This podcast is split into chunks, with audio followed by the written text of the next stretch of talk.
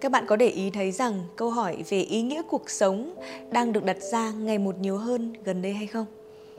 Gen Z, một thế hệ được sinh ra trong một thời kỳ có nhiều sự thay đổi, dường như lại là thế hệ có rất nhiều câu hỏi về cuộc sống xung quanh.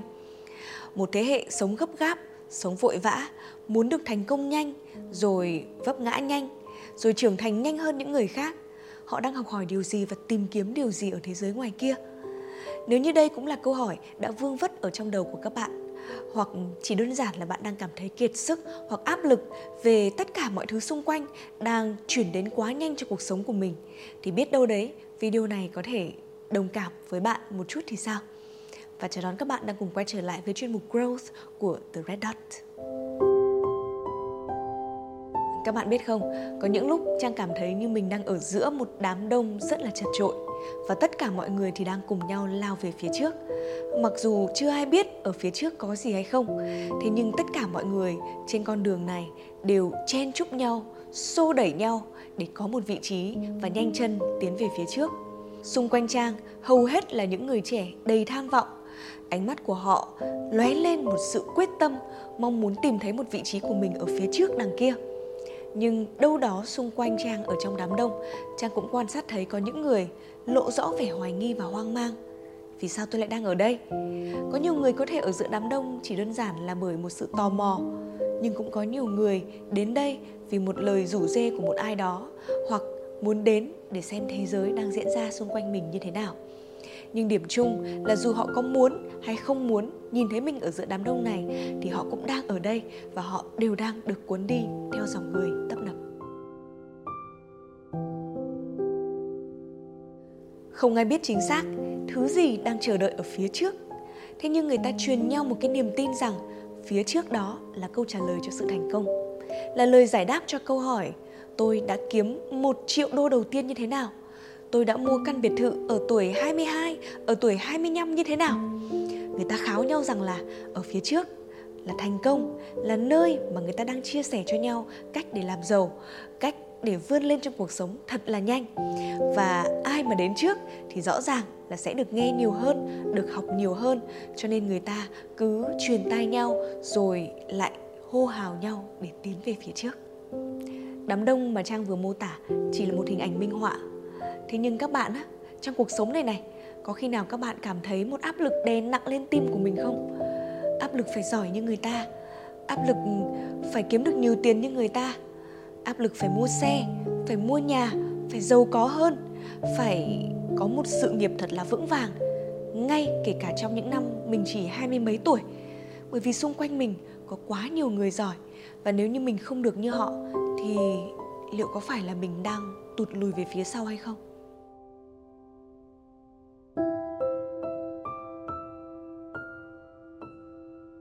Như bạn có những áp lực này thì hãy từ từ ngồi đây và cùng Trang phân tích xem áp lực này đến từ đâu nhé. Theo Trang quan sát thấy thì áp lực này có thể đến từ ba yếu tố. Đầu tiên, đó là niềm tin rằng để giàu có thật nhanh thì mình phải thật là nổi tiếng, bởi vì đó là cách nhanh nhất để giúp mình kiếm thật là nhiều tiền. Kiếm tiền online đã ngày càng trở nên phổ biến ở khắp mọi nơi và dường như trào lưu này đang ngày càng xâm nhập sâu hơn nữa vào thế giới trẻ của chúng ta và chính bởi vì như thế, cho nên sự cạnh tranh ngày càng tăng cao, khiến cho những nội dung nếu như không giật gân, không thu hút, không có điều gì bất ngờ thì làm sao mà có được lượt views? Vì thế cho nên nếu như chỉ vài tuần trước, có một video dạy chúng ta cách kiếm tiền triệu, thì ngày hôm sau phải có một cái video dạy cho chúng ta cách kiếm hàng chục triệu, rồi hàng trăm triệu và tất nhiên là hàng tỷ, hàng chục tỷ thì người ta mới xem, thì người ta mới tò mò và chính bởi vì những thông tin đó đang được lan truyền một cách chóng mặt ở trên tất cả các nền tảng, đi đâu chúng ta cũng có thể dễ dàng nhìn thấy những video đó. Cho nên chúng ta xây dựng một cái niềm tin, dù không biết niềm tin này là đúng hay sai, đó là tất cả mọi người ở trên thế giới này thì đều đang giàu có, đang kiếm tiền tỷ một cách vô cùng dễ dàng. Thứ hai, đó là truyền thông thì cũng đang góp sức để lan tỏa những thông tin chưa có tính xác thực có tới hàng trăm tờ báo và kênh truyền thông được lập ra với một mục tiêu chung, đó là traffic. Và để có traffic thì tất nhiên là lượt view phải cao. Lượt view phải cao thì mới có thể bán được quảng cáo. Phải có nhiều người xem thì các kênh truyền thông và các tờ báo mới có kênh để kiếm tiền. Và cứ ở đâu có thông tin hot, có thông tin giật gân thì ở đó nghiễm nhiên là sẽ có truyền thông cùng chung tay để lan tỏa thông tin đó tới nhiều người hơn nữa, dù không biết sự chính thống gốc gác của thông tin này đến từ đâu. Tất nhiên, không phải 100% các kênh truyền thông hay tờ báo đều như thế này, bởi vì có rất nhiều các kênh truyền thông hoặc các tờ báo thì đều đặt tính chính thống lên đầu tiên và ít nhất là họ cũng sẽ có sự nghiên cứu trước khi chia sẻ một thông tin tới với những người khác khi mình là một cơ quan ngôn luận.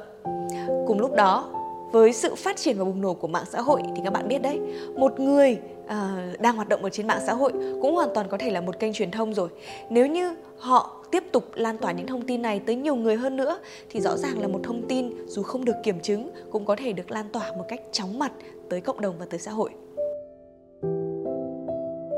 Và thứ ba, đó chính là sự góp sức của chính chúng ta, những người xem thiếu chọn lọc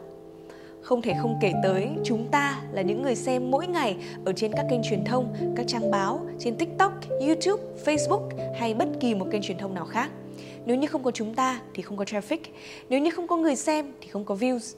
Nhưng vì sao những video này lại hot đến như thế? Bởi vì có chúng ta. Chúng ta là những người xem cũng được cuốn theo sự tò mò đó, Cũng muốn tìm câu trả lời để xem cái người đang làm video kia có thực sự kiếm được ngần đó tiền trong một khoảng thời gian ngắn đến như vậy hay không và cách thức để kiếm tiền như thế nào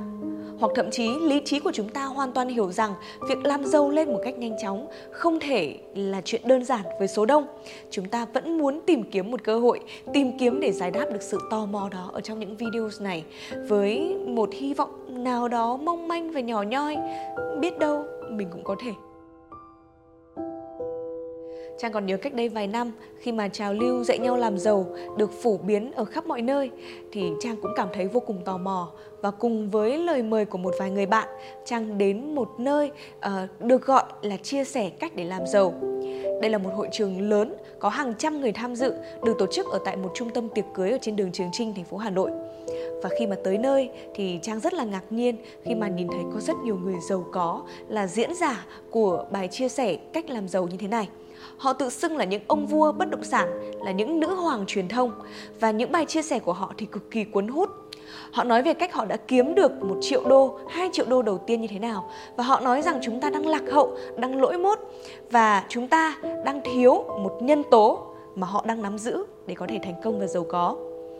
Cuối buổi chia sẻ, tất nhiên sẽ là những buổi chào hàng để chúng ta có thể tham gia những lớp học làm giàu của các ông hoàng bà chúa này học phí cho những khóa học này thì sẽ có rất nhiều mức giá khác nhau, dao động từ vài triệu cho tới vài chục triệu, thậm chí là cả trăm triệu nếu như muốn đi một khóa học trọn vẹn từ đầu đến cuối. Với một lời cam kết rằng sau khóa học này chắc chắn chúng ta sẽ giàu lên.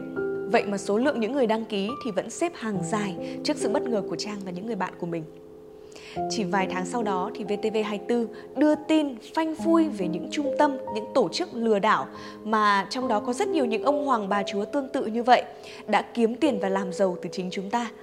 Họ không kiếm một triệu đô từ bất động sản, họ cũng không kiếm 2 triệu đô từ truyền thông, mà số tiền đó được lấy từ chính chúng ta, chính những người có khát vọng làm giàu, chính những người muốn đổi đời nhanh chóng, muốn giàu lên chỉ trong một nốt nhạc.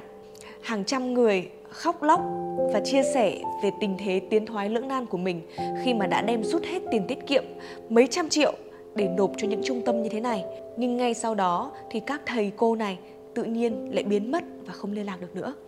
Tiền mất, tật mang, trách người thì một, nhưng mà trách ta thì phải 10 bởi vì chính chúng ta với lòng tham và với mong muốn được làm giàu lên nhanh chóng đã khiến cho chúng ta làm mờ mắt mình đã khiến cho chúng ta dù nhìn thấy báo động đỏ thế nhưng mà vẫn cố gắng tự huyễn hoặc mình rằng mình bị mù quáng, mình đã mù màu rồi và mình vẫn muốn đưa tiền cho họ với một hy vọng mong manh là họ có thể giúp mình làm giàu lên, thành công lên thật là nhanh chóng mà không phải bỏ ra quá nhiều công sức. Mất tiền nghiễm nhiên là điều mà không ai mong muốn. Thế nhưng mà chặng đường để mất tiền nó không dễ dàng như vậy đâu các bạn. Để mà mất tiền á, thì điều đầu tiên mà chúng ta cần mất đó là mất niềm tin. Không phải là mất niềm tin vào thế giới xung quanh, mà là mất niềm tin vào chính chúng ta ấy. Mất niềm tin rằng những gì mà chúng ta tin tưởng là đúng. niềm tin vào bản thân của chúng ta phải gãy rụng và vụn vỡ đến mức bất kể một lời gì người khác nói vào tai chúng ta thì điều đó đều là đúng và chỉ khi mà chúng ta mất niềm tin đến mức độ như vậy thì chúng ta mới mất được tiền còn nếu như chúng ta vẫn có niềm tin vào bản thân mình thì việc mất tiền đôi khi nó không diễn ra dễ dàng như vậy đâu các bạn ạ trong quá trình sản xuất series The Founder, series xoay quanh những câu chuyện khởi nghiệp của những người bạn của Trang, ờ, những người đi lên từ bàn tay trắng, đã trải qua rất nhiều những khó khăn vấp ngã và tất nhiên là cả mất tiền nữa để có thể gây dựng được một vị trí nhỏ nhoi như hiện tại. Thì có một điểm chung mà trang quan sát thấy đó là không có thành công nào mà đến với bất kỳ ai một cách dễ dàng cả. Để có thể xây dựng được một sự nghiệp vững chắc thì chắc chắn chúng ta cần phải bỏ mồ hôi bỏ nước mắt bỏ ra công sức và cả tiền bạc nữa. Đi một chặng đường rất dài và từ từ cái thành công đó nó mới là thành quả để chúng ta tận hưởng. Nếu như các bạn đang cảm thấy quá áp lực và kiệt sức thì các bạn hãy nhớ điều này nhé. Có ai đó đã từng nói rằng nếu như bạn có một mái nhà để che, có quần áo ấm để mặc và có đồ ăn để ăn thì bạn đã hạnh phúc và sung sướng hơn 75% người còn lại ở trên thế giới này rồi.